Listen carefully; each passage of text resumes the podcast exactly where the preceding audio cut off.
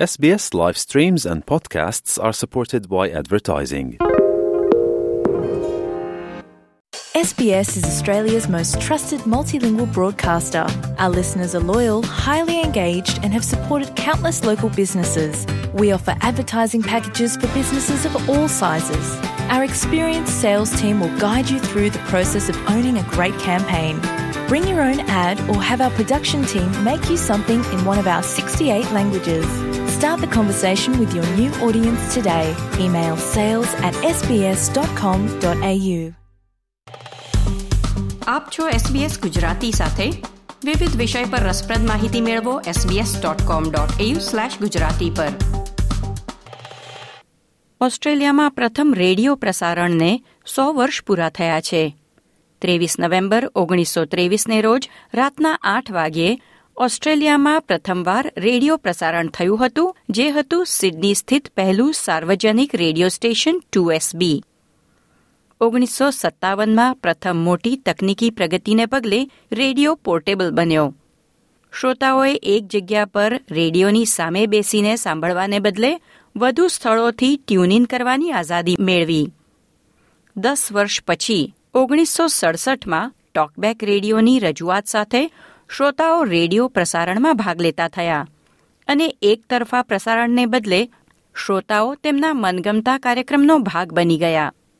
FM રેડિયોનું પદાર્પણ થયું ઓગણીસો ચુમ્મોતેરમાં જ્યારે ઓગણીસો પંચોતેરથી ઓગણીસો એંશી વચ્ચે એએમ રેડિયો લાયસન્સ બહાર પાડવામાં આવ્યા હતા. બે હજાર નવમાં જ્યારે ડિજિટલ રેડિયો રજૂ કરવામાં આવ્યો, ત્યારે ઓસ્ટ્રેલિયામાં રેડિયો પ્રસારણની પહોંચે ફરી એકવાર નવી ઊંચાઈઓ સર કરી. આજે દેશમાં અંદાજે બસો ડિજિટલ રેડિયો સ્ટેશનો છે. રેડિયોના જીવનકાળમાં કેસેટ રેકોર્ડરથી લઈને ટીવી અને વિડિયો, સીડી અને સ્પોટિફાય જેવી સ્ટ્રીમિંગ સેવાઓ, તેમજ તાજેતરમાં પોડકાસ્ટ અને આર્ટિફિશિયલ ઇન્ટેલિજન્સ સુધીની સ્પર્ધા જોવા મળી છે.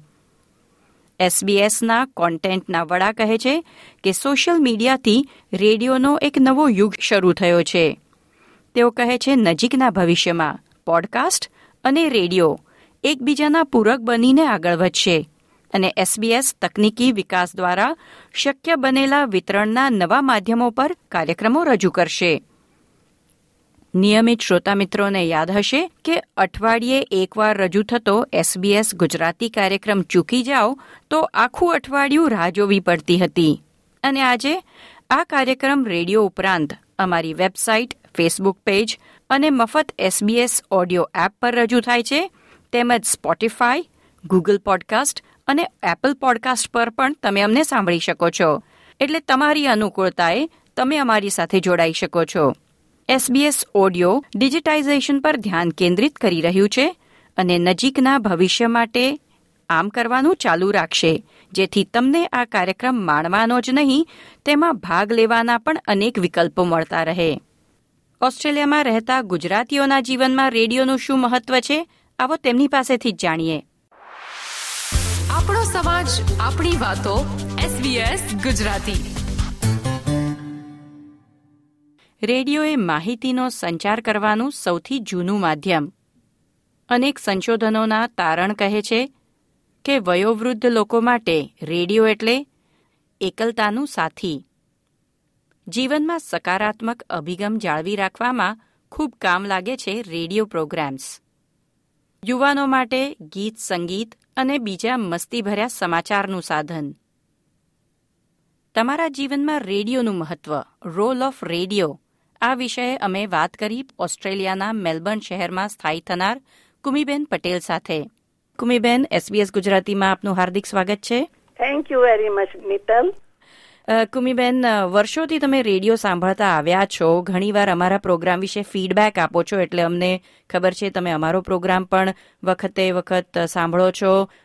તો કુમીબેન તમારા જીવનમાં રેડિયોનું શું સ્થાન છે? નીતલ રેડિયો એક એવું માધ્યમ છે કે જે બહુ જૂનું છે. પણ એટ ધ સેમ ટાઈમ તમે એનાથી ઘણું બધું શીખી શકો છો. આઈ એમ નિયરલી એટી તો તમે વિચારી લ્યો કે હું આજે પંદર વર્ષની હતી મારી માએ ઘરમાં જ્યારે રેડિયો વિધવા થઈને આવ્યા અને ચાલુ કર્યો, ત્યારથી હું આજ સુધી ઇન્ડિયામાં જોઈને આવી, રેડિયો સાંભળીને આવી, અહીંયા પણ જોયો અત્યાર સુધી. અને હું પચીસ વર્ષથી ઓસ્ટ્રેલિયામાં છું, તમે ગુજરાતી માધ્યમમાં પણ એટલું બધું જાણ્યું છે અને શીખ્યું છે. કે જેની કોઈ વિસ્તારથી વાત તો કરવી અસંભવ છે.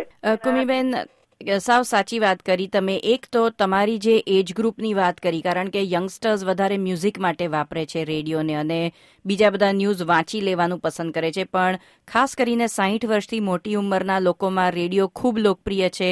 અમારા ઓડિયન્સ પરથી અમને ખબર પડે છે અને એવો મેલબર્નમાં એક રિસર્ચ પણ થયું છે કે ખાસ કરીને સાહીઠ વર્ષથી મોટી ઉંમરના લોકો માટે રેડિયો વરદાન સાબિત થઈ રહ્યો છે. યુ આર રાઈટ એનું એક કારણ એ પણ છે કે રેડિયો બહુ મોંઘો નથી સહેલાઈથી ફ્રી ટુ એર ચેનલ્સ પર તો બહુ જ સહેલાઈથી તમને દેશ વિદેશના ખબરો મળી જાય છે. ટીવી અને રેડિયોમાં રેડિયો પસંદ કરવાનું કોઈ ખાસ કારણ?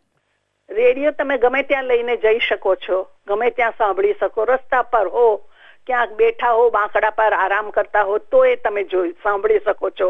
ટીવી તમે કઈ બધે લઈ જઈ શકતા નથી, મારી ડાલની રાઈટ રાઈટ અનફોર્ચ્યુનેટલી યંગસ્ટર્સને અપ્લાય નથી થતું કારણ કે એ લોકો બધું ફોન પર જોવા માંડ્યા છે. હજી વિકસિત દેશોમાં આ બધું કોમન છે, પણ વિકાસશીલ દેશોમાં દરેક દેશમાં લોકો પાસે એટલા રિસોર્સિસ નથી કે બધા સ્માર્ટફોન્સ વસાવી શકે. એટલે રેડિયો રિજનલ એરિયાઝમાં ખાસ કરીને ગરીબ દેશોમાં પણ બહુ મોટો ભાગ ભજવી રહ્યો છે. બરાબર છે. મારી પાસે મોબાઈલ છે પણ હું ninety nine point nine percent mobile વાપરવાનું પસંદ નથી કરતી. Thank you so much Kumiben. તમે અવારનવાર પ્રોગ્રામ સાંભળો છો ફીડબેક આપો છો જણાવતા રહેજો. આ કાર્યક્રમમાં જે કઈ સુધારા કરવા જેવા લાગે શું કહું ડાર્લિંગ બસ એક જ વસ્તુ. ખૂબ પ્રગતિ કરો. દેશનું નામ રોશન કરો ગુજરાતી સમાજનું નામ ગુજરાતી ભાષાનું નામ રોશન કરો. સુખી રહ્યો. Thank you so much Kumiben Jai Hind. Role of રેડિયોની વાત કરીએ ત્યારે કેટલાક શ્રોતા મિત્રોએ તેમના બાળપણની યાદો પણ શેર કરી હતી કે કયા રેડિયો સ્ટેશન્સ એ લોકો વર્ષોથી સાંભળતા આવ્યા છે અને તેનું તેમના જીવનમાં શું મહત્વ હતું. વિવિધ રેડિયો સ્ટેશન્સની યાદો વાગોળતા આ છે દીપકભાઈ મંકોડી. મારો રેડિયો પ્રત્યેનો પ્રેમ અને રુચિનું બીજ બાળપણમાં જ રોપાઈ ગયું હતું. સાહીઠના દાયકામાં આકાશવાણી રાજકોટ ઉપર દર રવિવાર સવારે બાલસભા અચૂક સાંભળીને માણી છે, તેટલું જ નહીં, ઉત્સાહપૂર્વક રૂબરૂ ભાગ પણ લીધો છે. નેવુંના દાયકામાં ઓસ્ટ્રેલિયા વસ્યા બાદ ઘણા વર્ષોથી હું નિયમિતપણે એસબીએસ રેડિયો ગુજરાતીને પહેલાં પહેલાં રેડિયો દ્વારા અને હવે ઇન્ટરનેટથી પોડકાસ્ટ દ્વારા મારા સમયમાં માણું છું. મનોરંજન રૂપે નાનપણમાં રેડિયો સિલોન ઉપરથી બિનાકા ગીતમાળા કેમ ભૂલાય? ઓલ ઇન્ડિયા રેડિયો ઉપરથી વિવિધ ભારતી, જય ભારતી ક્રિકેટ કોમેન્ટ્રીથી લઈને આજે આપણે સહુ મહત્વના સમાચારો, તાજા ખબર, એટલે કે બ્રેકિંગ ન્યૂઝ અને ખાસ તો ડ્રાઈવ પ્રોગ્રામમાં ટ્રાફિક રિપોર્ટની કેટલી ઉત્સુકતાથી રાહ જોતા હોઈએ છીએ. જો રેડિયો ન હોત તો શું કરત આપણે? દીપકભાઈનો આ સવાલ, જો રેડિયો ન હોત તો શું કરત? એ સવાલનો સામનો કર્યો હતો બે હજાર છમાં ઓસ્ટ્રેલિયા સ્થાયી થનાર પુનીત જાનીએ. બે હજાર છમાં ઓસ્ટ્રેલિયા આવ્યા પછી તેમના મનપસંદ રેડિયો સ્ટેશન્સ અને રેડિયો પ્રોગ્રામ મિસ કરી રહ્યા હતા. હવે તેઓ અવારનવાર અમારા કાર્યક્રમમાં જોડાય છે. બે હજાર એકમાં એફએમની શોધ થઈ. રેડિયો એફએમ એ મ્યુઝિક માટે બહુ જ પ્રચલિત થયું ઇન્ડિયામાં. ત્યારબાદ હું બે હજાર છમાં ઓસ્ટ્રેલિયા આવ્યો અને ઓસ્ટ્રેલિયામાં રેડિયોને ખૂબ જ મિસ કરતો હતો. ત્યારે એસબીએસ રેડિયો દ્વારા અમને ન્યૂઝ, ઇન્ડિયાની કલ્ચર વિશે જાણકારી મળતી હતી. મોટાભાગના સંશોધનો કહે છે કે અમુક ઉંમરથી મોટા લોકોમાં રેડિયો લોકપ્રિય છે, પરંતુ યુવાનોમાં તેની લોકપ્રિયતા થોડી ઓછી છે અથવા તેનો ઉપયોગ માત્ર ગીત સંગીત માટે થાય છે. આ વિષયે અમે વાત કરી ઓસ્ટ્રેલિયામાં સ્થાયી થયેલા યુવાન રેડિયો બ્રોડકાસ્ટર શિવાની સાથે. અમે શિવાનીને પૂછ્યું, તેમના અનુભવમાં યુવાનોમાં રેડિયો પ્રત્યે કેવો અભિગમ જોવા મળે છે અને તેમના પોતાના જીવનમાં રેડિયો શું રોલ ભજવે છે? રેડિયો મારી લાઈફમાં બહુ ઇમ્પોર્ટન્ટ પાર્ટ પ્લે કરે છે બિકોઝ એ જ એક એવું સોર્સ ઓફ કમ્યુનિકેશન છે જે ઇઝીલી એક્સેસિબલ છે at any given time and also એની ઉપરથી current news current affairs latest announcement બધું મળી રહે છે.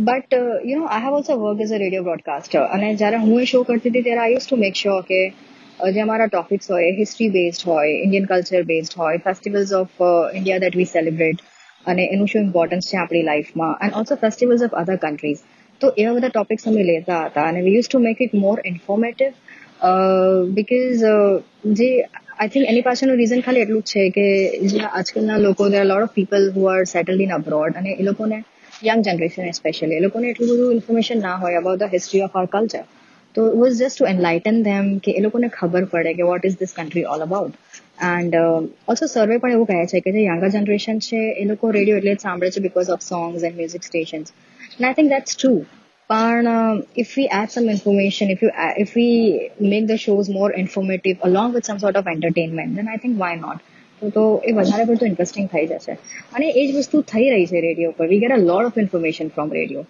and also the older generation એ લોકો સોશિયલ મીડિયા ઉપર જઈને કે કશે જઈને ન્યૂઝ નથી જોવાના and as long as radio is there, it's easy for them to access all the latest news that's, that's going on.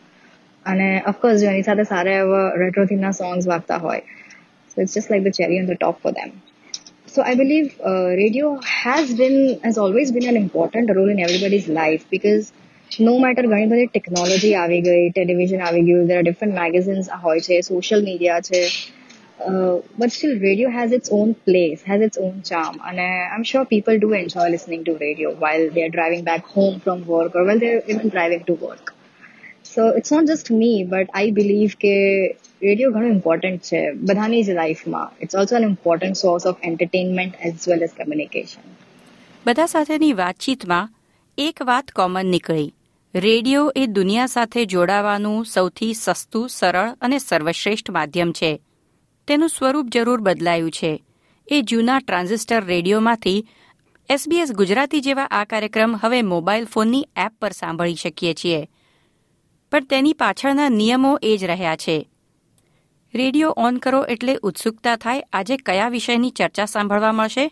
આજે કયું ગીત સાંભળવા મળશે? જણાવો અમને આપને અસર કરતા મુદ્દાઓ વિશેનો તમારો અભિપ્રાય.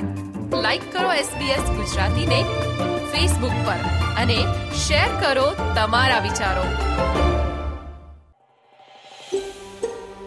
આ પ્રકારની વધુ માહિતી મેળવવા માંગો છો? અમને સાંભળી શકશો Apple podcast Google podcast Spotify કે જ્યાં પણ તમે તમારા પોડકાસ્ટ મેળવતા હોવ.